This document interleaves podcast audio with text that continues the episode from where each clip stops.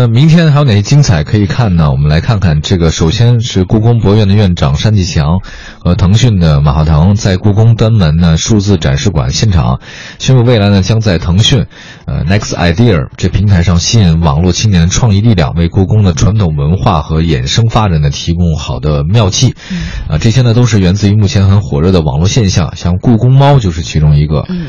呃，这个故宫博物院资料信息部的负责人说，不仅呢要让文物的，嗯，不要让文物冷冻起来，其实呢是让故宫里的文物活起来。来看看他们是怎么说的。觉得博物馆它不应该是一个冷库，文物把它冷冻在这里，把知识冷冻在这个时刻，这样的话文化可能就会变得固化，甚至是僵化了。我们是应该把它给用起来。觉得，那到到底要怎么样用起来呢？其实像刚刚提到的，和这个腾讯的一个合作，它可能在游戏的过程当中就会得到一个体现。但腾讯方面合作项目里面有一个亮点，就是要推出游戏范畴里的一个故宫主题。在一周之内，腾讯的精品手游《天天爱消除》将上线 Next Idea 和故宫的特别主题版定制。共同打造故宫猫的 IP 形象，手机游戏的创意设计大赛，让更多的年轻人通过游戏的体验、娱乐的体验，去感受故宫的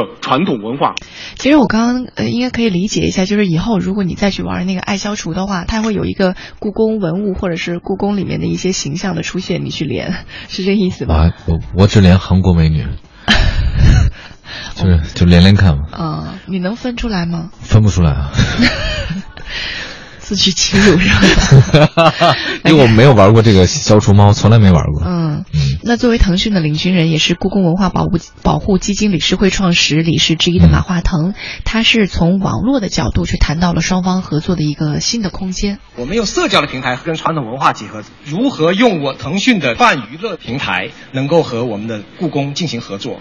高清街景地图，故宫的一些没有开的一些展览里面，我们入驻去用高清摄像头把它拍了一遍。未来 VR 的这种设备普及，大家在网上是可以导览，而且可以直接观看。我们嗯，其实挺期待的。接下来，呃，我我昨天我们在预告这故宫要出个 Next Idea 的这个平台之后，我原以为是故宫以它为主导，会推出一些比如说和故宫的人物啊，或者它。和他的一些这种文物在一起有关的一些游戏，但是其实现在看来，它是基于腾讯的一个平台上啊做 VR 做虚拟的对做了游戏之后，它植入了一些故宫的元素而已，是吗？我觉得可以这么理解。其实它只嗯怎么说呢？我觉得你的意思就是谁来主导这个事儿？对，就是是故宫的虚拟，还是马化腾对把他的东西弄到他那边去，对吧？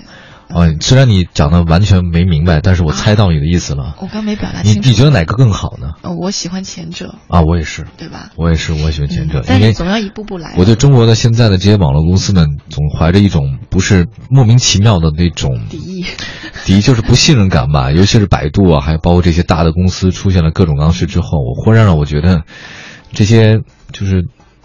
可能没有什么太多的想法，他们应该唯利是图的可能性更多一些吧。慢慢看吧，慢慢看吧。下一页能不能够吸引大家注意？